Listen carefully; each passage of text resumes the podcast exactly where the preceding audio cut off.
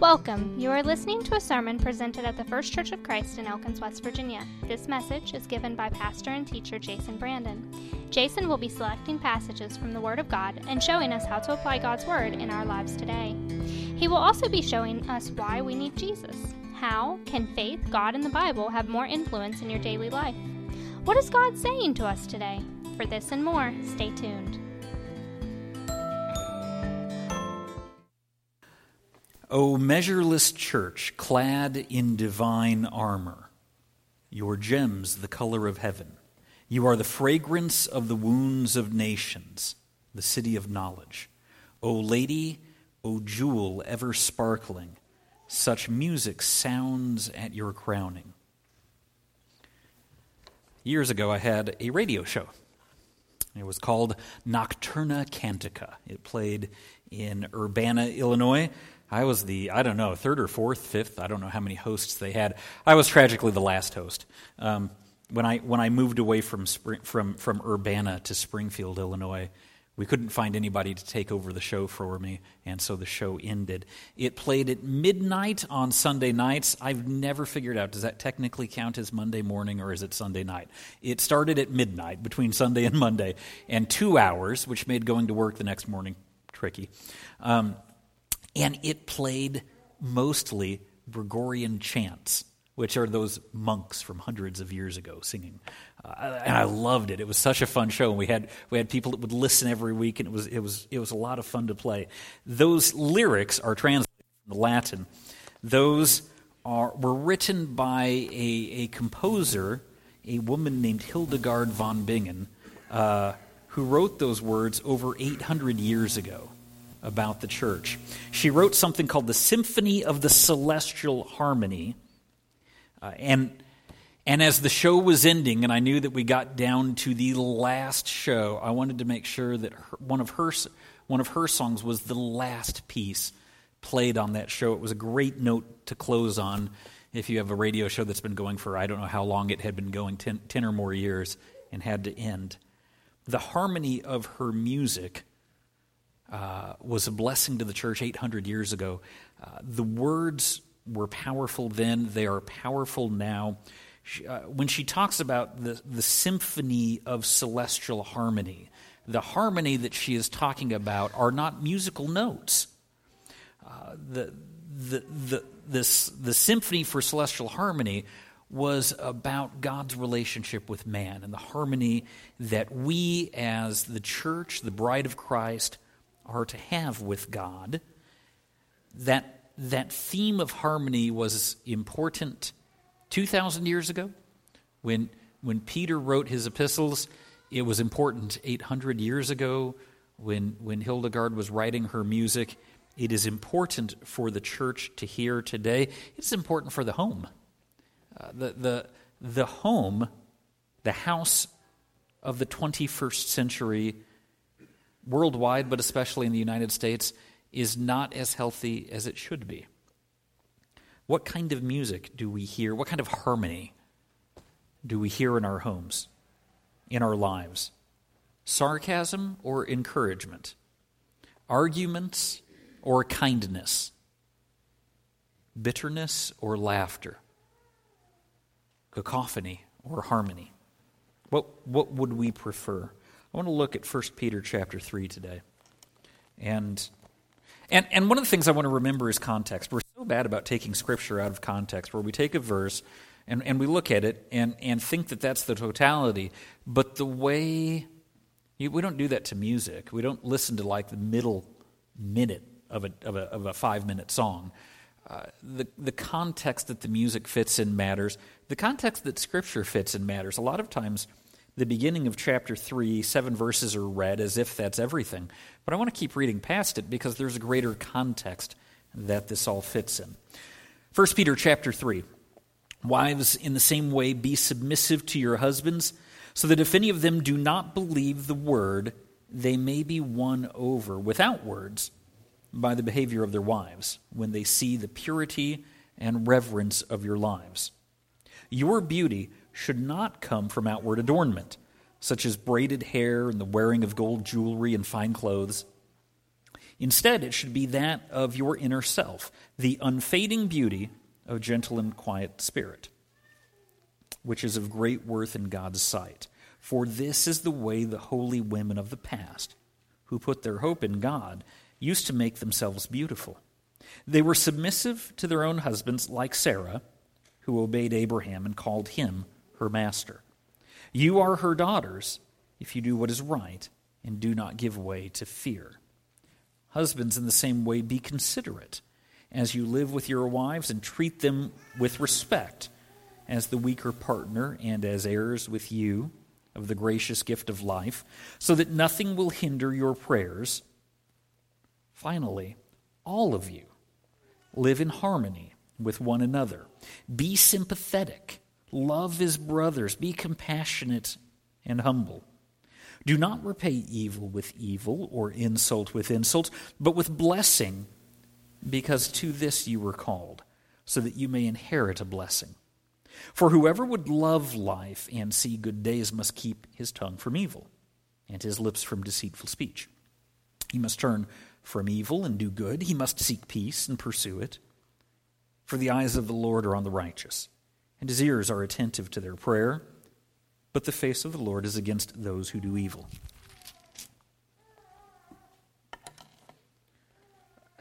This builds on what we talked about last week at the end of chapter 2 because there's a context, there's a flow. The, the, none of the books of the Bible uh, were written to be pulled apart and read in. in the chapters are artificial. Uh, we, we, we've inserted them to make it easier to look things up uh, with a couple of exceptions of books like Lamentation that probably should have had five chapters. Most of the books of the Bible were not meant to be diced up and pulled apart, and and and, so we recognize that as we're reading chapter three, we it, it's assumed that we just read what's in chapter two, and that we don't stop at the end of verse seven. Uh, verses 1 through 7 do largely apply to the family, although the context is that Peter segues into, the, into all of us, into the church. Uh, and I think it's fair to say that we recognize that Scripture was not written in a vacuum. It was written in a certain time and in a certain place, and there is some cultural context that we try to, that we try to understand. That said, we dismiss Scripture at our, at our own risk. Uh, I, I, had some friends that got into a, a, uh, a social media debate with a person that referred to Paul uh, the, uh, as a misogynist uh, this week. And they tried to pull me into the conversation, and I said, I, I, I, don't want to argue with someone who's decided that Scripture can be blown off that simply. There's no argument to be had. I don't consider, whoever this person is, he's not a Christian, uh, because it, Peter and Paul, it, either this book is the Word of God or it isn't. If it's, if it's the Word of God, then we dismiss it at our risk.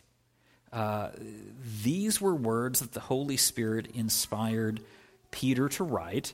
We don't get to blow them off. We don't get to say, well, I don't like that bit, so I'm going to ignore it. Uh, it's this this guy on the internet said, well, you know, there's the words of Jesus, then there's Paul, and it's just Paul. And that's not a phrase that we as Christians can do. I, I will reiterate what I have said before. The Bible is inerrant, sufficient, authoritative, infallible, divinely inspired, it's universal for everybody, and uniquely it is, it is the only book that is all of that. That is what we believe at this church. That is what we teach at this church. And so we don't write off parts of Scripture. That said, context matters. And, and, and Peter here is segueing from the family into the church, but isn't the church a family? It's the family of God. And, and, and, the, and, and if we divide this into 1 through 7 is about the family, and 8 through 12 is about the church, don't they help us understand each other? Uh, what, for example, people, so many people misunderstand this. Just as an example, Paul doesn't say, or Peter doesn't say, don't wear jewelry. What he says is, ladies, don't make jewelry the point of your existence. Don't make that be the source of your beauty. And I think we all agree with that. Character matters. Peter wants that. He wants you to have godly character. He doesn't say don't wear jewelry. He said don't don't be superficial. Don't make that the point. I want to look I want to focus really on verse 8, that transition verse between family and church because I think that's the key verse for this passage. Uh, and, and as he says, all of you live in harmony. And I'm a musician, at least I pretend to be. I don't know that I'm a good musician, but I like it. Um, I, I listen to CDs all the time. That makes me a musician, right? I listen to the I listen to music. That that counts. Uh, I the, the harmony harmony is a musical term, and I think that it can give us an insight into this text, or at least a window. So the the all the best musical advice is encapsulated in this verse, and I think that it applies to us. So if you'll bear with me, I'm going to use musical uh, uh, terminology today to talk about how the church is to function. It might give us insight into how our family is to function as well.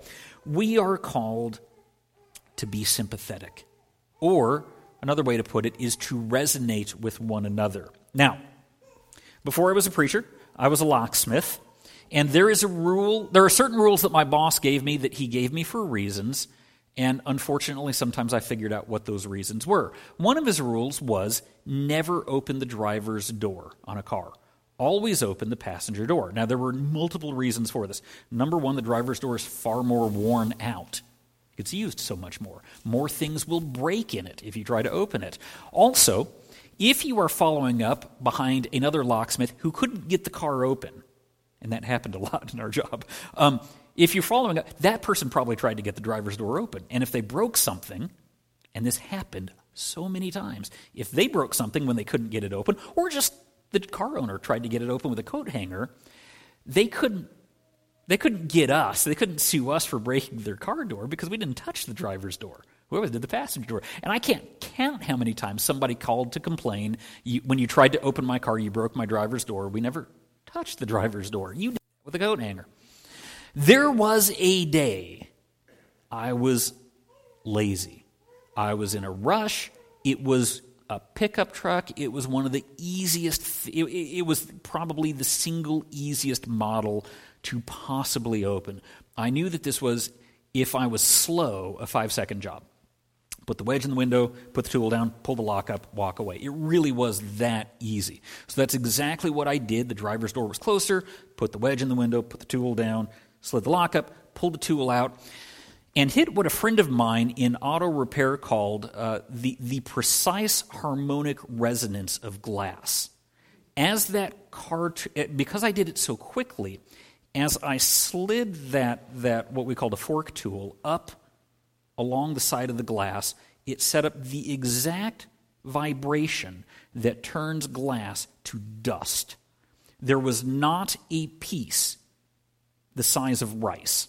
It was just dust. I've never, there, there may have been a crack, a tiny little nick somewhere in the window. I've, ne- I'd heard of that happening, I thought it was like Bigfoot. I thought that that was a, a, a, legend that you can take glass and you can turn it to dust if you hit the right frequency. But I did it and watched it.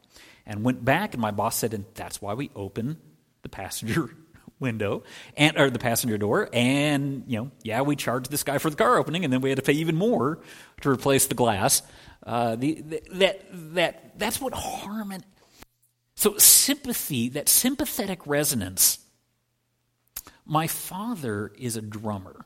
He's a, he's a preacher. Um, but, but, but when I say that I, I, I, style myself a musician, there's a lot of music in my family. My father is a drummer, and a very good one.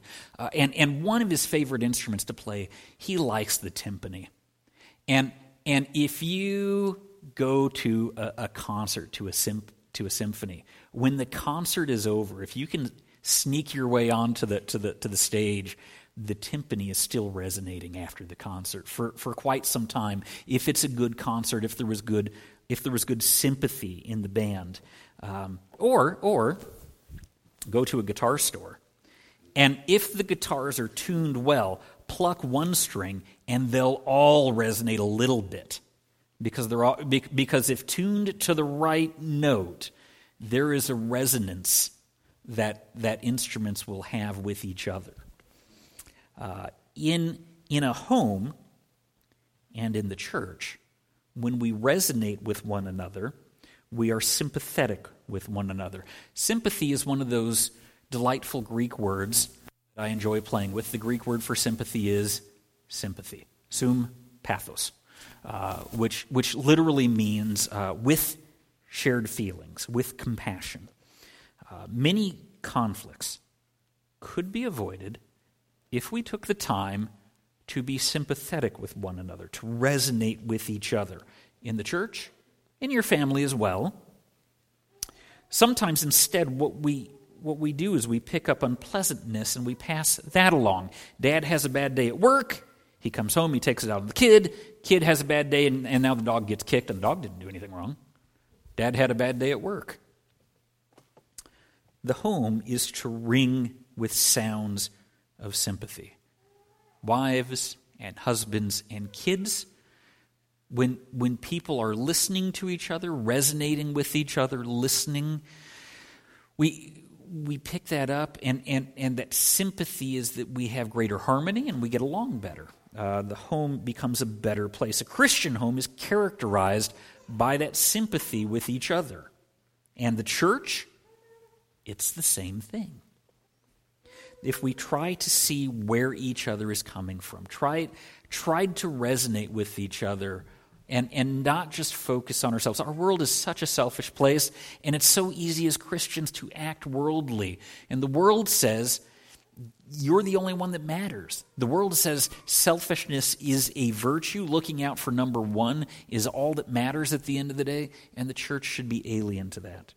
If this church resonates with sympathy for one another, then this church will grow. I believe that. Because people won't find that anywhere else in the world. The rest of the world is selfish. The church should be sympathetic. The church should care. When, when we ask you how you're doing, we don't want the answer fine, unless you're really fine. What we want, Kenny, you're often fine. You say that all the time. Fine, fine as the hair on your head. If it's true, you can say that. But if you're not fine, don't lie to me. Don't tell me that you're fine if you're not. I, I, I care. Uh, we should all care about each other. We want to know how each other is doing. We want to know where each other is coming from. Uh, and when I say that the church will grow, I don't even necessarily mean numerically. Individually, we will grow closer to Christ. As we grow, as you grow, as you grow, as you grow, I will grow. We will build each other up when we are in sympathy with one another. We are called to resonate with one another. When, when, when Peter says love as brothers, we recognize that we are also called to play as an ensemble. Um, where there are solo acts and there are ensemble acts. Uh, Elvis Presley tried out for multiple Southern gospel quartets, but he didn't. He didn't make any of them because Elvis could sing a solo really well, but he couldn't figure out how to blend his voice with others. And, and, I, and I can't help but wonder, one, looking at how his life kind of fell apart at the end, if he had had three other guys that had been his closest confidants to kind of hold him up and encourage him when the going got tough, if he wouldn't have had a better ending. Um, uh, I, I've known many musicians through the years who play really good solos and, and do really lousy in a group. A lot of churches struggle. Uh, Chris and Beth, you guys do fantastic together. A lot of churches struggle with we got a piano and an organ, but we can only use one at a time because our, our because the people that know how to play them don't know how to play with each other. And, and that is a skill. Let me be very clear for all of you. If you're not a musician, the ability for our musicians to play together is a talent that doesn't come naturally. It takes work, it takes effort, it takes practice. Great soloist singers don't always make great choir members. In fact, it, I would argue that, that that again is a talent that has to be learned. I've known many people that have sung church solos through the years that did not do well in, in, in, choirs. And the smart ones were ones that didn't even try. They loved singing Sunday morning solo, but when it came time for a Christmas cantata, they didn't bother because they knew they didn't, they didn't blend well. They hadn't learned that. It is a different skill set. That happens in families. Um, some of us as people, uh, uh, in our lives, we make lousy duets. Uh, there are some people, the Bible talks that not everybody is called out for marriage. There's no shame in that. Some of us, in our own personal lives, we're not called to play a duet. And there is no shame in staying single. Too many, too many times our society treats people as broken if they're single. Uh, you're not married, what's wrong with you? The fact is that God didn't cut out everybody for marriage. Uh, duets are difficult, and such people. Uh, uh, people who get married should commit themselves to the duet. It's not an easy subject. Trios, I've discovered, are harder. Um, now that now that now that mommy and daddy and, and, and, the third one came along. Some of you into big bands, and uh, that good good for you. I, I, a trio is, is tough enough on, on me, but for those of you with the big families, and and again, it's a different skill set and it takes a different work. Uh, uh, I remember hearing about the writer. I don't remember his name. There was the writer that gave gave. Uh, uh, he wrote a book on, on, like twelve steps for a happy family. Uh, he didn't have any kids yet uh, updated the book when his first kid came along 12, 12 suggestions for a happy family uh, by the time the fourth kid came, came along the name of the book was help me i'm dying uh, so, so, some of you some of you make it look easy uh, that you know all these kids it, it's not easy to me uh, some people are called to solos and some to duets and some to big to big bands and, and elvis wasn't graced to sing parts some people aren't graced for duets and bands. Part of being a good musician is knowing what you can do and playing to that strength and not trying to do what you're not good at. The, in the family, this is love. In the church, this is love too, although, again, there are different words for love. It is still love. Church choir is tough. Choirs and cantatas, and these are not easy. It takes, it's, it's not just about hitting the right notes, it's about struggling to blend in so that it sounds better when we work together. Blending is, is the part I, I don't do well. Um, I, I, struggle with hearing. Am I singing too loud, too soft? My wife will tell me afterwards when I'm when I'm too loud. Sometimes, um, uh, some some of us struggle to blend at home as well. Uh, it is a struggle. Uh, it's, an, it's alien to our world uh, to, to try to, to blend the way that we do, because again, everybody is selfish in our world. This world values selfishness. We, when, when, when the Bible says put others before yourself, that is an alien concept to the world. Some of us in the church have this struggle. We struggle to blend in at the church. Let me say that the purpose of the church is it's an ensemble, it's not a solo. It's not about you getting recognition. Here, we're called to harmonize and to love one another deeply. If we're committed to the band, this is a commitment to love church, the bride of Christ. As a church, we're called to be committed to love, committed to each other. We live in a world today that has given up on commitment, and the divorce rates are so high, sky high because we see a world that is committed to selfishness and not to. People stay in marriage as long as the going is good. I, I legitimately heard this. I did marriage counseling for someone in Illinois. And I said, I don't know that you, and I said to this couple, I don't know that you guys are ready to get married. And, and he made the comment, well, we thought we'd give it a shot. Yeah, and that, but that's her attitude. But, but he didn't see anything wrong in that statement, and she didn't either. She was sitting, we'll give it a try. We'll see if it works out. That, that's the mindset of our world with marriage. That's the my, the problem. I don't like doing weddings. And the reason I don't like doing weddings is by the time they come to my office for premarital counseling or to set up the wedding, they have already they've already been sending out invites. They've already told everybody they're getting married and there's nothing I can say that might change that mind even if they raise every red flag in the book that typically happens. And so I don't like I, I don't like doing premarital counseling because at that point it almost this is not for everybody, but for some people it feels like damage control. You guys have already decided you're getting married, and I don't think you should be getting married, but let's see if we can give you some tools to make this work. And it shouldn't be that way. The, the home, you can't unring that bell. When you get married, it's, it's supposed to be for life. Uh, it, it's supposed to make, you can't put kids back if you just change your mind. we are part of an ensemble. In our family, it's an ensemble. The church, the bride of Christ, is an ensemble.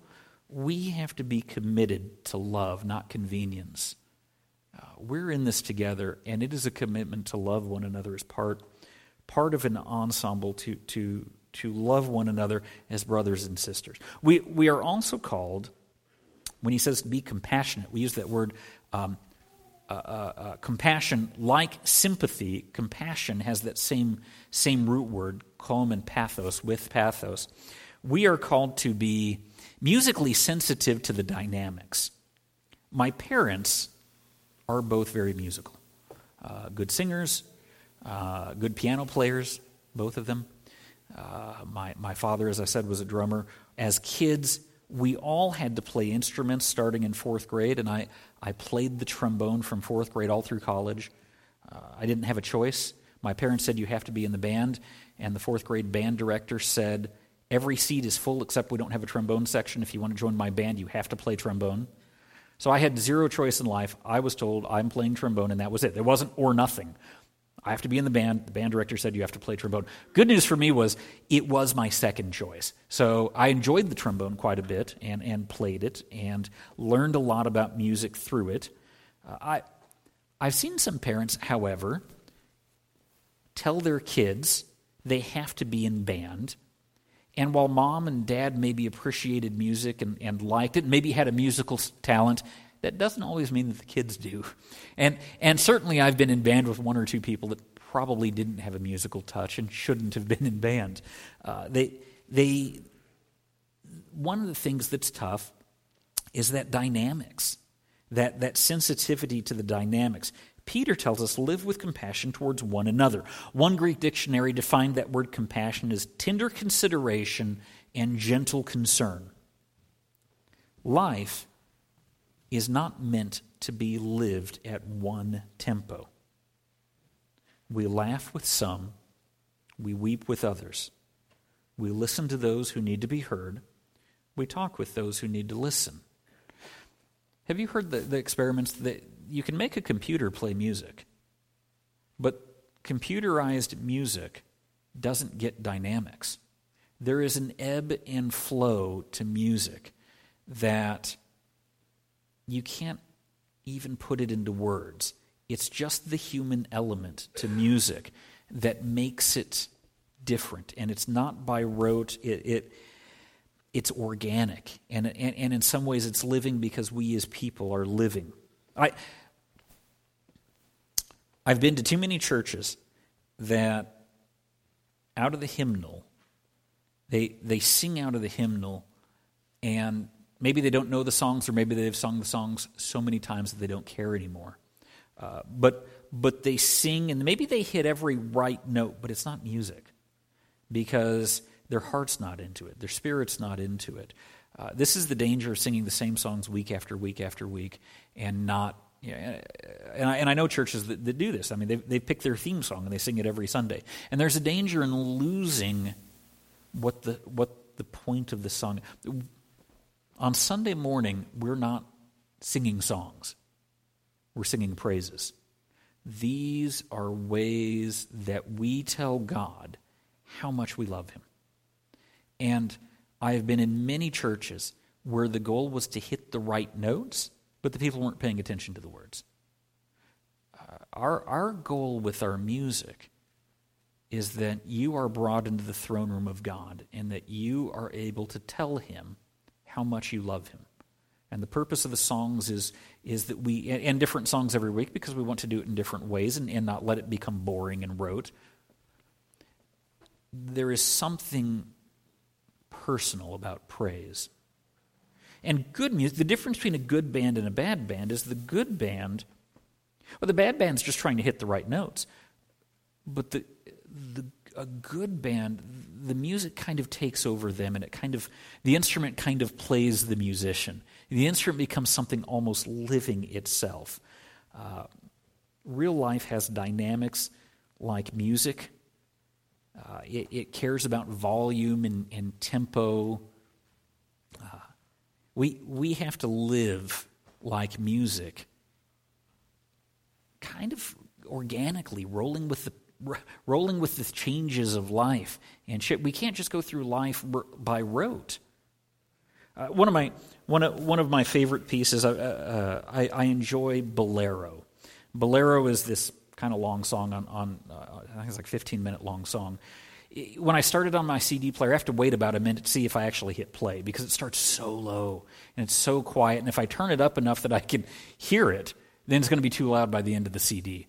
The, the, the melody shifts through the different instruments which is one of the things that I like about it is that you follow and and real life is like that. There are times when we get the solo and then there are times that we play play the background and we and and in one and in our homes not one person should not be heard all the time. Different seasons for for different people. It harm the difference in harmony and unison. In unison everybody does the same thing. Everybody sings the same part.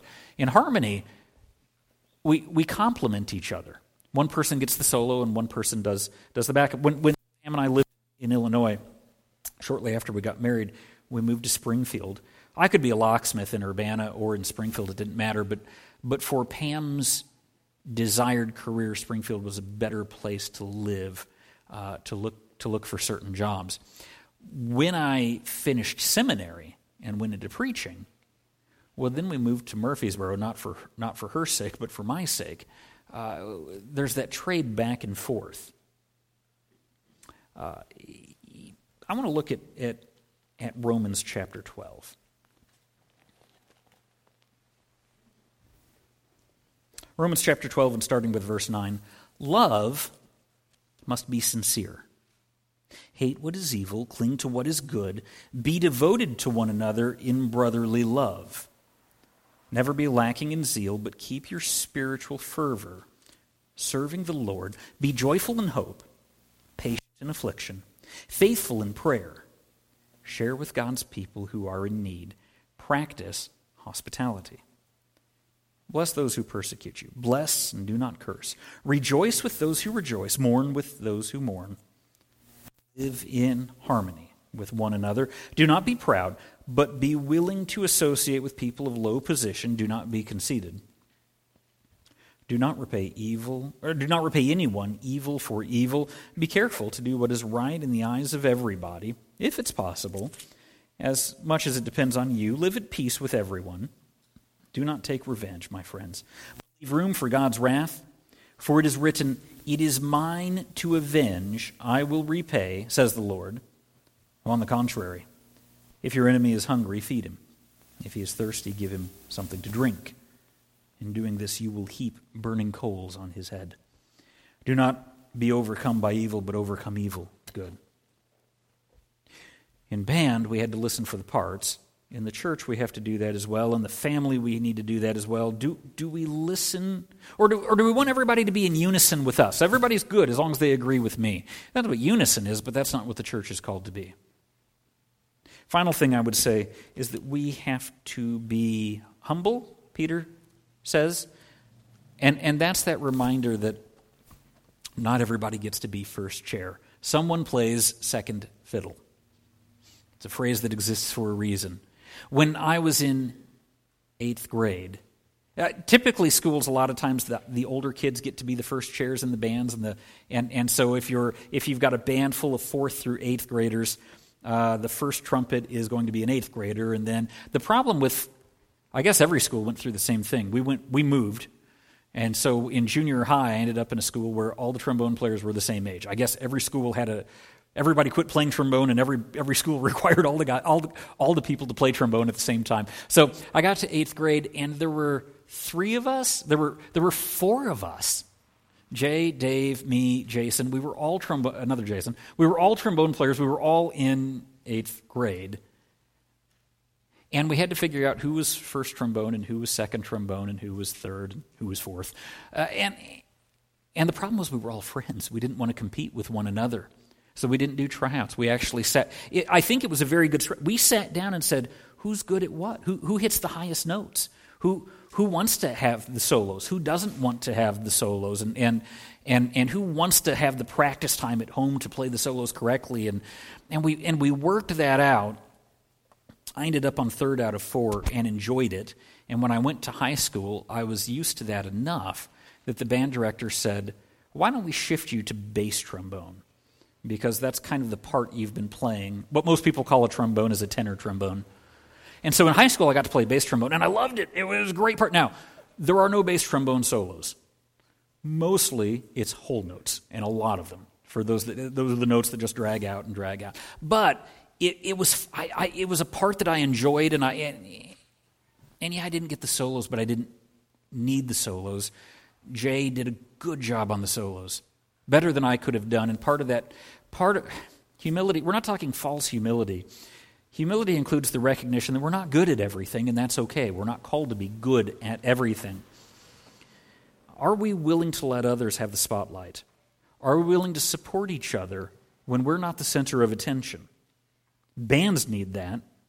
Well, what would the church be like if everybody wanted to do the same thing? If everybody wanted to preach or everybody wanted to lead or every uh, can you can you have an org, no organization can survive if everybody wants to be in charge and nobody and, and nobody wants to follow directions. Uh, we, that, that's true for the church. That's true for the family.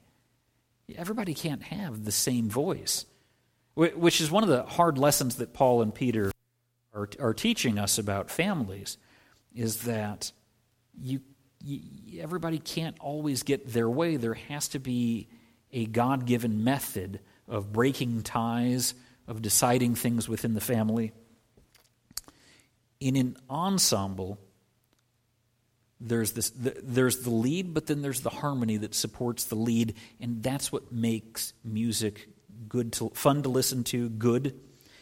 And and I'll be honest those bass notes are oftentimes and and, and the while drums don't play different notes they keep up a rhythm that's what holds the band together anyway is is those rhythms and those foundational notes in the church, we have our part to play. Somebody, some people get more recognition than others. I wish everybody could get the same recognition, but none of it's about the recognition. In the church, we are the bride of Christ and we have a purpose, and it's not about us. It's about drawing close to the one who is the center of our universe, who is the purpose. In the family, we have parts to play. Um, and we sing harmony. We don't sing in unison all the time.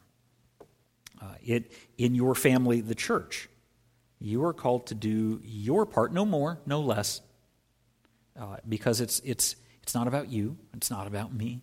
It's about us, but it's about us in harmony with God. That's the symphony of the celestial harmony. It's about us with God. Our hymn of decision. I don't know that it is 635. Is it? Is that? Is it? Uh, Dr. Don Shirley, the jazz, he, he, Dr. John Shirley was a jazz musician and a painter and a linguist, eight languages, and a psychologist and a liturgical expert for worship.